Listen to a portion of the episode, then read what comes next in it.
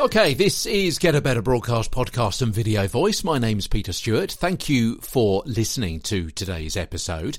And uh, today, yeah, we're just kind of rounding up, really, aren't we? Our, our, our few weeks talking about pitch, and today, pitch and perception. Tomorrow, pitch and politicians. Yeah, a bit more on pitch and politicians before we move on to tone and uh, tone and emotion in the next couple of days. And we'll talk about that for a couple of weeks and, uh, well, tone in general, not just tone and emotion.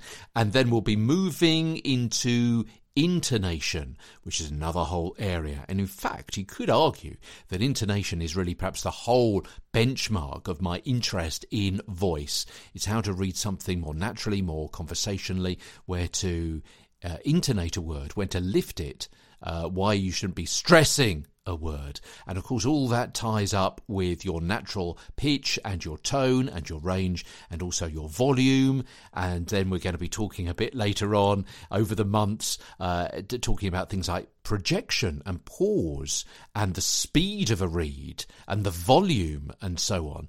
Uh, and, and also, we're going to be talking uh, much more about the physical and psychological issues of your voice technique. So it's all sorts of different things that are going on. But anyway, pull me back to today's episode, talking about pitch and perception. Because in the past, society judged people according to the pitch of their voice. And hopefully those days are pretty much gone. But even in the recent past, you know, women with a high pitch may have been perceived by some as a bit of an airhead, perhaps. I mean, I, I hesitate to say that even now, but uh, yeah, that that that was uh, I, I, remember a, uh, a British actress called Sandra Dickinson who had a particularly high voice, and, and, and she always seemed to get those kind of bimbo roles. Terribly unfair.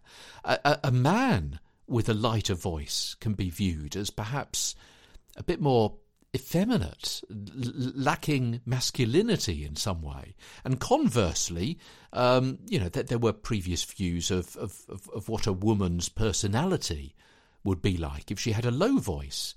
Um, she was often seen as as sexy, perhaps, uh, and also in, in, in, derogatory ways if she had a, a, a, lower voice, which I can't even bring myself to, to talk about because it just sounds so so bad and wrong. But that's been the perception over time. Now, several studies have found that in general, women prefer lower pitched men's voices to higher pitched men's voices. And conversely, men typically prefer high pitched women's voices over low pitched women's voices. We spoke about this, didn't we, on the show a couple of days ago? And there's a link to more on that in our show notes. Of course, we are all different and fantastically different in the wide variety of our pitch and tone and body shapes and what we say and how we say it and dialect and accents and that just adds to the whole rich tapestry of the world and the, the big melting pot of this lump of rock speeding through space.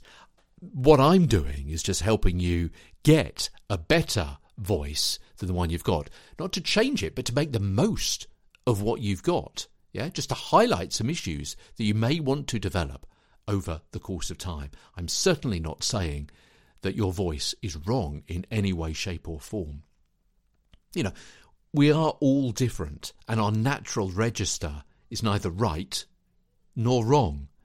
As voiceover artist Susan Barclay says, quote, you wouldn't say a flute was any better or worse than a saxophone, would you? Like instruments, all voices can be beautiful if they're properly played tomorrow. Pitch and politicians, as we wrap up everything to do with pitch before we move on to tone, as Get a Better Broadcast podcast and video voice continues. From London, I'm Peter Stewart.